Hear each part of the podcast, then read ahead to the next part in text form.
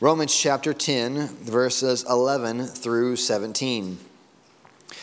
For the scripture says, Everyone who believes in him will not be put to shame. For there is no distinction between Jew and Greek, for the same Lord is Lord of all, bestowing his riches on all who call on him. For everyone who calls on the name of the Lord will be saved. How then will they call on him in whom they have not believed? And how are they to believe in him of whom they have never heard? And how are they to hear without someone preaching? And how are they to preach unless they are sent? As it is written, How beautiful are the feet of those who preach the good news. But they have not all obeyed the gospel. For Isaiah said, Lord, who has believed what he has heard from us? So faith comes from hearing, and hearing through the word of Christ. Grass withers, flower fades, the word of our God stands forever. We've been working the past several weeks. This is week four of, of a different of a series called the Missio Dei his purpose and plan and our place in it. Missio Dei, the mission of God. That's Latin essentially for mission of God. And thinking through what has God been up to? What is his purpose and his plan? And then now further, hopefully this week, getting into a little bit more the detail of then what is our place within what God is doing. We've covered uh, creation of everything in the beginning, uh, uh, ex nihilo, out of nothing. God makes everything, the creation of Adam and Eve, and the command for them to be fruitful and multiply.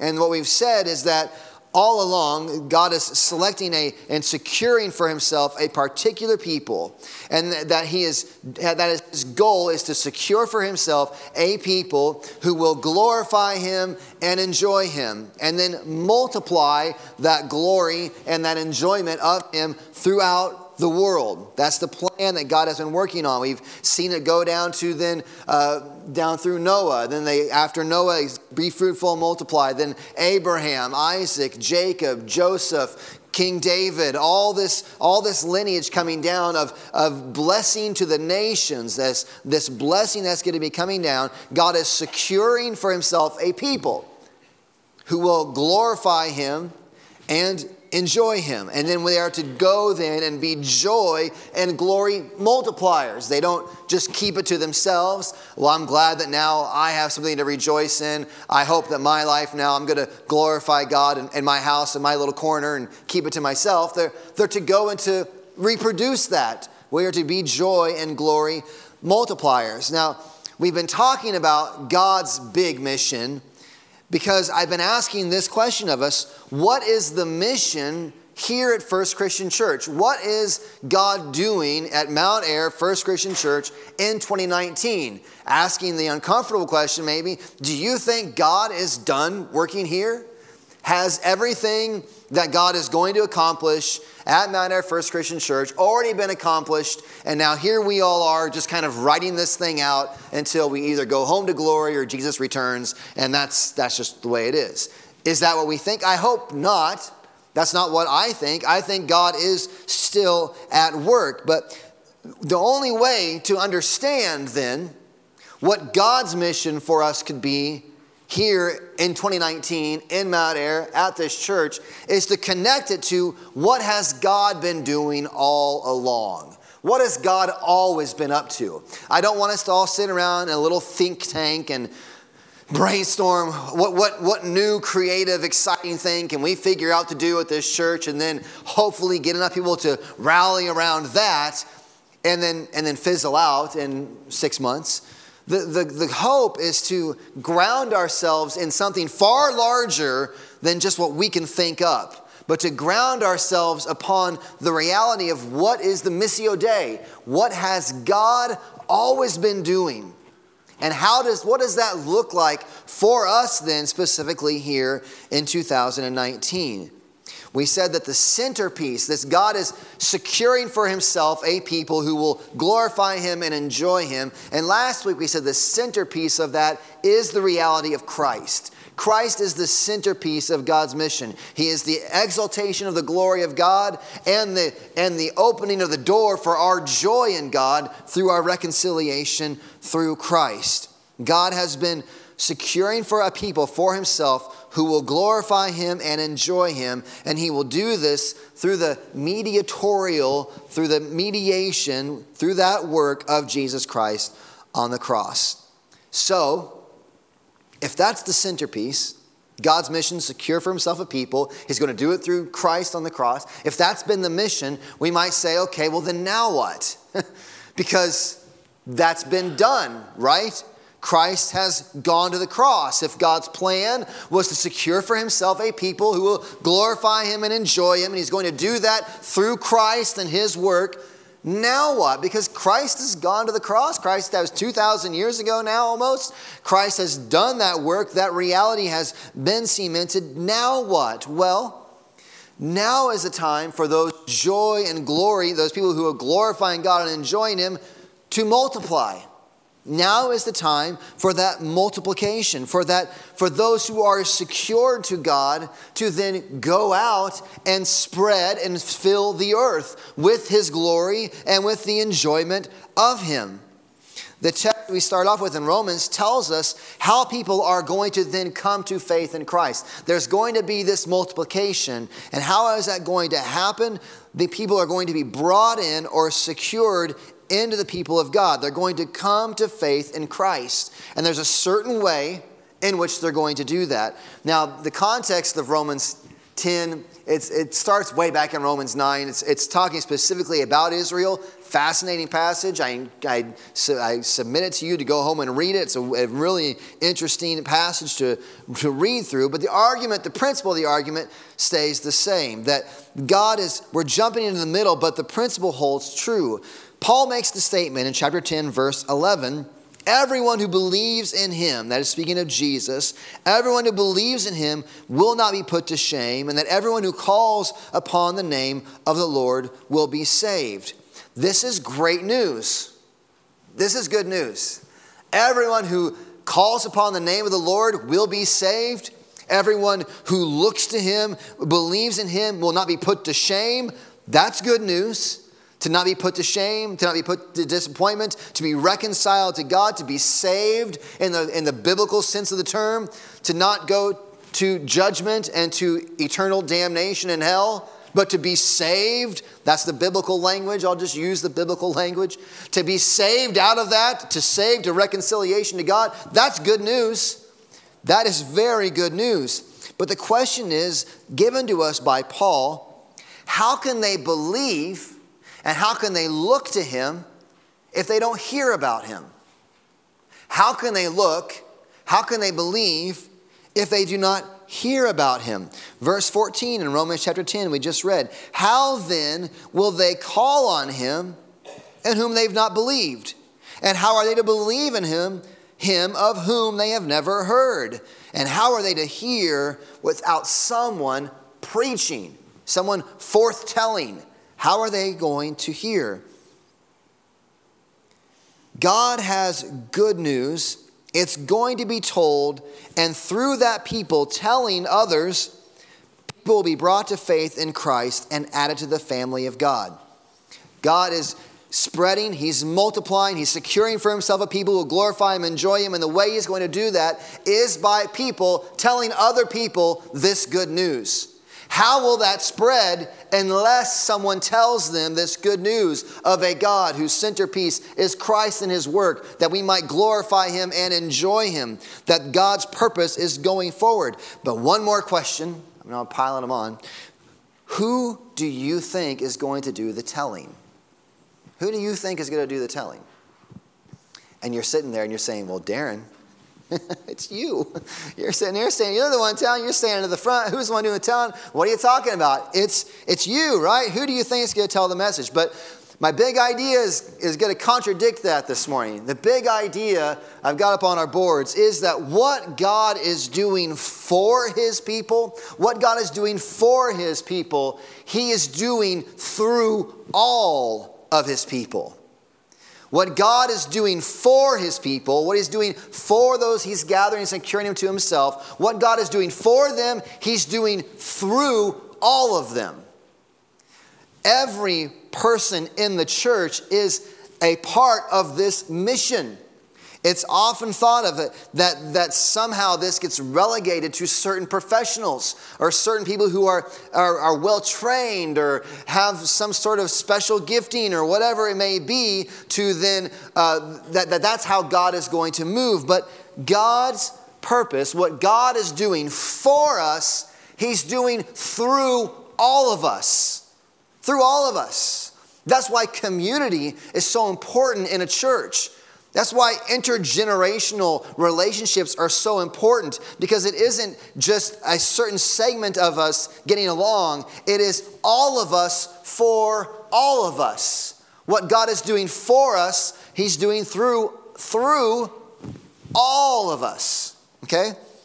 God has planned to do this through the people that he has secured for himself. God's plan is for all of his people to be mobilized in their joy in him and their desire for him to be glorified.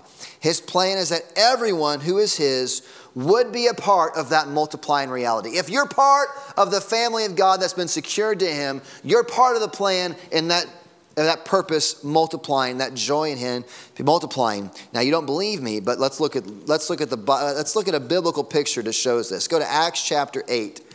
Acts chapter eight, the right at the beginning of, of the chapter. This is on page 1088 of your Pew Bible. Uh, Acts chapter 8. This is right after the martyrdom of Stephen. That's Acts chapter 7. If you can memorize, okay, how's the book of Acts laid out? Acts chapter 7, Stephen, the first martyr of the church. Saul, uh, who later becomes Paul, who writes uh, over two thirds of the books of the New Testament. Paul, who is named Saul at this point, is there for the martyrdom of Stephen. That's what's mentioned here at the very beginning of, of Acts chapter 8 uh, we see this martyrdom. And so, what happens, uh, Acts chapter 8, verse 1, Saul approves of his execution, speaking of Stephen. And there arose on that day a great persecution against the church in Jerusalem. And they were all scattered throughout the regions of Judea and Samaria, except the apostles. Devout men buried Stephen and made great lamentation over him. But Saul was ravaging the church and entering house after house. He dragged off men and women and committed them to prison. Now, those who were scattered went about preaching the word. Now, those who were scattered went about preaching the word. Acts chapter 8, verse 4. I want you, God in his providential wisdom uses this martyrdom, martyrdom of Stephen, the killing, the murder of Stephen for his faith, martyrdom of Stephen, to scatter his people. They, they, they, flee, they, they get out of Jerusalem. They're supposed to all along. We know in Acts chapter 1, they're supposed to spread from Judea, Jerusalem, Judea, Samaria, the ends of the world. He uses the martyrdom of Stephen in his providence to spread these people out. And so they, they, they for, he forces the world out into multiplication. But I want you to notice, we read over it kind of quickly, who this multiplication is coming through.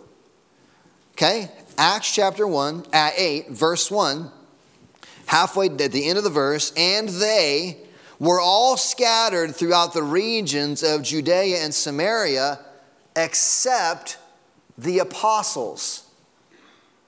Except the apostles. The apostles stayed in Jerusalem. Now, these are the men who walked with Jesus. These are the men who would, if you're going to tell, if, like, if you want somebody to meet Jesus, what would you do? Come, uh, come talk to the apostle. Come talk to the teacher. Let's go to this. He's having a meeting. Let's go and hear about from, from the, this learned, this, this really important person that gets up front and, and, and says all this stuff. Let's, let's go to the apostle, and he is going to be the one who's going to teach you. Let's go to the pastor. The pastor is the one who's going to tell you about Jesus. That's exactly the opposite of what happens, isn't it? See who scattered? Who scattered? Not the apostles, they stayed in Jerusalem. They scatter the, the lay people, the church, regular Christians, which we all are, but regular, they are they scatter throughout Judea and Samaria. And verse 4 now those who were scattered, they went about preaching the word. That is how the gospel message is multiplied. It's not in the upper elites, of, if you can, uh, that there is such a class. I don't think there is one. But in our minds, we, we build levels. We shouldn't. These, these elites are the ones that bring people to Christ. When really the reality the Bible puts forward is that God, as He's on His mission to secure for Himself a people who will glorify Him, enjoy Him, He does it through all of His people. He does it through His people. He doesn't do it through a select class of people that he elevates as these are the ones who, who really do the work. He does it through all of his people. That is how God moves forward in his mission. We tend to think that the job of sharing news about Christ or telling someone the gospel is, is, is, left up to someone that's super spiritual or, or something like that. But this passage goes directly in the opposite of that thinking. They're scattered. And what we learn from this is that the, the, the, multiplication that is to be happening of God's mission is not done only by some sort of professional, but by every member of the family. What God is doing for his people and spreading his glory and, and the enjoyment of him throughout the world, he is doing through all of his people. Each one of us that is in that family, if you are reconciled to God through faith in Jesus Christ, turning from your sin, hating your sin, running to Christ. You've been reconciled. You're part of this family. You're part of this multiplication process. You're part of this multiplication process. What God is doing for his people, he is doing through all of his people. One last passage, flip back to 1 Peter chapter 2. That's page 1204 in your Pew Bible. 1 Peter chapter 2 verses just 9 and 10. 1 Peter chapter 2, verses 9 and 10 says this But you are a chosen race, a royal priesthood, a holy nation, a people for his own possession, that you may proclaim the excellencies of him who called you out of darkness into his marvelous light. Once you were not a people, but now you are God's people. Once you had not received mercy, but now you have received mercy. There's a big reality right up front in this passage. There's a big reality. It's the reality that when you are saved by Christ, when you're saved through Christ, through faith in His work, when the gospel hits your ears and you look to Christ, you believe, when you are saved by Christ, you become a part of the family of God you become a part, a member, a citizen of the household of God.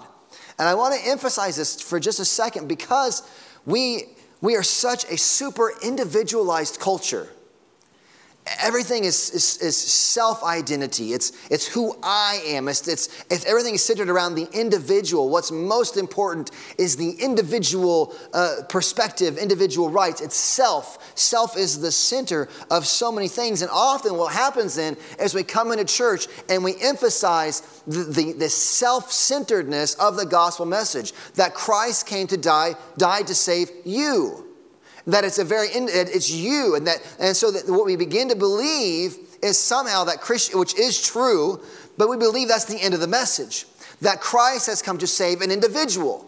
And so then the individual shows up comes to church gets saved and thinks i'm glad jesus did that for me. Now i can go and do what i want to do and i'm glad jesus did that for me and we have a, a super individualized understanding of Christianity.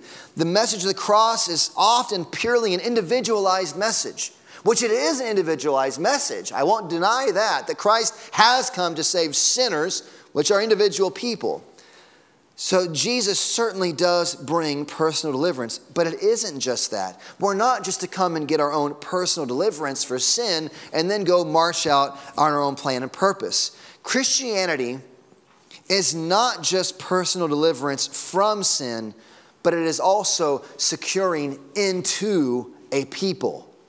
It's also being brought into a family. It's being secured. The mission of God, we said, is to secure for himself a people that it isn't just deliverance from personal sin, it is that, but it also is adoption into God's family. And we, we lose that in our individualized society. We lose that reality, that part of Christianity, that it is not just personal salvation from your sins, which it is, but it is also coming into the family of God. When God saves you, you are saved into his church.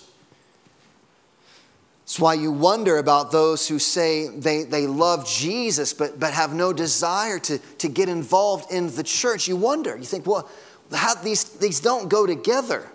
Individualized salvation is part of the gospel message, but it's also into the family of God. To, to say we love Jesus but not loving his church, you cannot love Jesus and hate his bride. I mean, even the most uh, moderate, the, the most, just a moderately good husband, if you say to him, I like you, but I really can't stand your wife, that's not going to go very good, is it? It shouldn't. I mean, if you came to me and you said, Darren, I think you're a great guy, but that wife of yours, I can't hardly take her. I'd say, well, you're no friend of mine either, because she's as much me as I am her. We, are a package deal, buddy. And that, right? It doesn't, it doesn't work that way. It's, that's like saying, I'm, I'm fine with Jesus, but the church I don't really get. You, you don't get to separate the two. You don't get to separate the two. You cannot love Jesus and hate his bride. So, Christianity, yes, saves you from your personal sin, but it also brings you into the family of God. You become a part of the family of God. And so, as we're gathered into this family, that's, that's 2 Peter uh, to 1 Peter 2 9. You are a chosen race, a royal priesthood, a holy nation, a people for his own possession. We're brought into this family. We're in this together. We're brought into this family so that what? That you may proclaim the excellencies of him who called you out of the darkness into his marvelous light. Are you in part of the family so you can elect certain individuals to say, these are our chief representatives? They're the ones that will tell about his excellencies? No. Everyone is called into this people for his own possession, that they, those who are part of this people, proclaim the excellencies of him who called you out of darkness. God, what God is doing for his people, the church, he is doing through all of his people. So then, where does that leave us this morning? We covered this earlier in the series, but trying to ask a couple of questions of ourselves. Is your joy in Jesus increasing. God's on a mission to secure for himself people who glorify him and enjoy him. Is your joy, is your enjoyment of God, is your enjoyment of Jesus for who he is and what he has done for you, is that increasing? Do you have do you have eyesight? Do you have a view of God who, who has excellencies? proclaim the excellencies of him who called you? If you're to speak about God with, with a friend, are there excellencies about God that flow from your tongue? You won't believe what this God has done for me. Is your joy in Jesus increasing? If it's God's plan to multiply those who glorify him and enjoy him, that will only be done as those who seek to do so, to glorify him and enjoy him, begin to speak up about him. Do you have a view of God and His excellencies? If not, are you seeking help? I want that to be a heartbeat here. That what I want for you is joy in Christ. What I want for you is joy in Jesus, not some sort of worldly go find joy, make yourself happy for a moment, but a kind of deep, abiding joy that comes from reconciliation with the creator of the universe. I want that to be your deep joy. And if it isn't, I want you to think about why not. I want that to be a concern. If you're not concerned about that, that's even more concerning. Is your joy in Jesus increasing? God is on a mission that, is in, that includes our joy in Him. It does include your enjoying Him. It's like I was trying to think of an analogy. It's a, if a job, an employer is trying to get some new employees, and uh, and so they're saying to their, their the ones they have working for them, why don't you go out and ask your friends if they want to come work for me? Is that employer going to make is that employer going to send them out if that employer knows what I've got to offer you is a terrible work environment, uh, no joy, we don't have any good time, the wages are terrible. Uh, it's, but, but go tell your friends how great it is in here so they'll come and show up. No employer, I mean, is going to have that. That's, a, that's an insane uh, way of, of, of trying to draw people in. The reality is, the employer, it's not, it shouldn't have the employer analogy. It's why I didn't write that down. Now I'm going with it, so it's too late. God, as we are multiplying, He's not mandating it upon us as though it's something we must do. It's something that happens because God is showing, revealing the joy that really is there. Why He's investing and, and committed to, and why I want to be committed to your joy in Christ is because as we go and multiply, that happens naturally. As you see the joy that you have in Christ, when you go out, you speak of the excellencies, which then multiplies. God, as He sees fit by the Holy Spirit, brings heart to life, draws people in. Is your joy in Christ increasing? But then we also must ask when did you last pursue someone in an effort to see them come to know Christ in a saving way? Since it is God's plan to multiply those who glorify Him and enjoy Him, that will only be done through his, all of His people as they seek to glorify Him and enjoy Him when they begin to speak up about Him. We're trying to get to some sort of what's the mission of First Christian Church in 2019 in Mount Ayr, Iowa. It's people who enjoy Him and glorify Him and then multiply in that glorifying and enjoying of Him. Do you have an intentional heart to engage people with the gospel? Let's get real practical here. How can you do this? Pray for people pray for people. I just recently uh, found a new, uh, I don't, a person that I'm praying with more regularly, and one of their constant prayers, and you heard it just from me this morning, is for his unsaved loved ones. Prays for his unsaved loved ones. Every time I've prayed with the guy, he's prayed for his unsaved loved ones. Do you ever pray for your unsaved loved ones?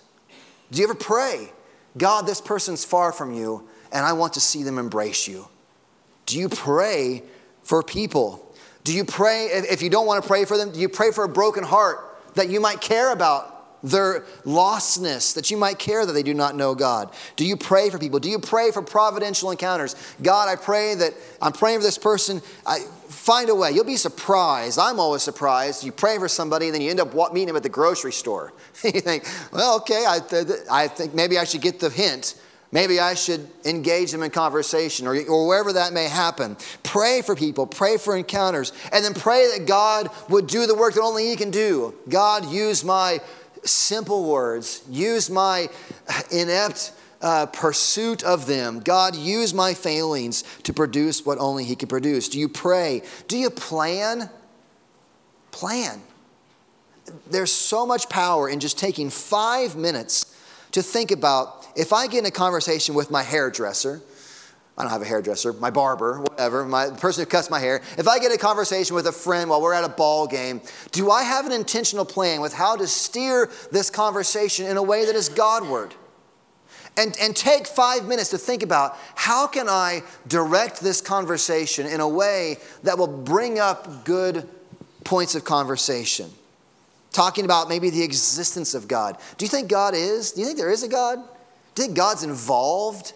Do you think God's involved in what's going on? How are you engaging with, with what, if, if the person answers yes, how are you engaged with what God is doing?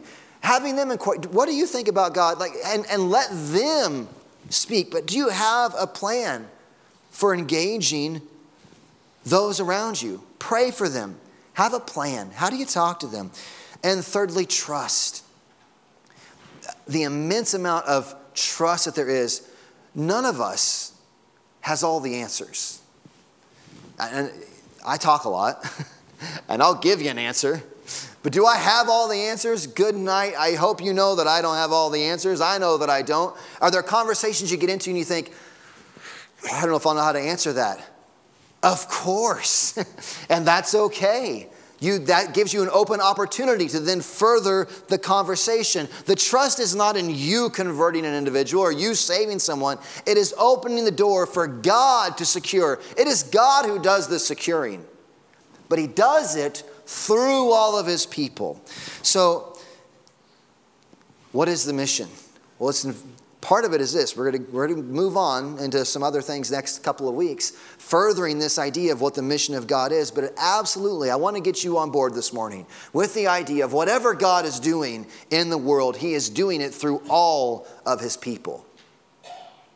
That means you, if you're here and you believe in Jesus Christ, you're part of the family of God, you trust in Christ, you are part of God's mission moving forward. What He's doing in the world, He's doing through all of His people. And all of it is tied up in your enjoyment of who God is. All of it is tied up in your enjoyment of who God is and what He has done. It is still centered on Christ and His work.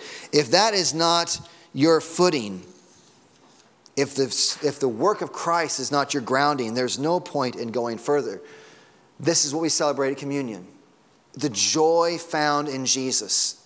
Sinners who don't deserve salvation can come repenting of their transgressions, turning from their sinfulness, looking not to themselves, but to Christ and his sacrifice, trusting in it alone for their salvation, turning from sin, embracing Christ, and be forgiven in the family, one of God's own. That is a joy bringing meal.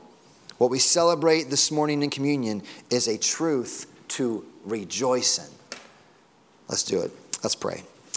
Father, help us see the truth of the gospel. Help us, God, turn from our sins. Help us, God, see the foolishness of pursuits away from you. Help us, God, see our deep need of a salvation outside of ourselves. We need an alien righteousness, the righteousness that comes from Christ alone.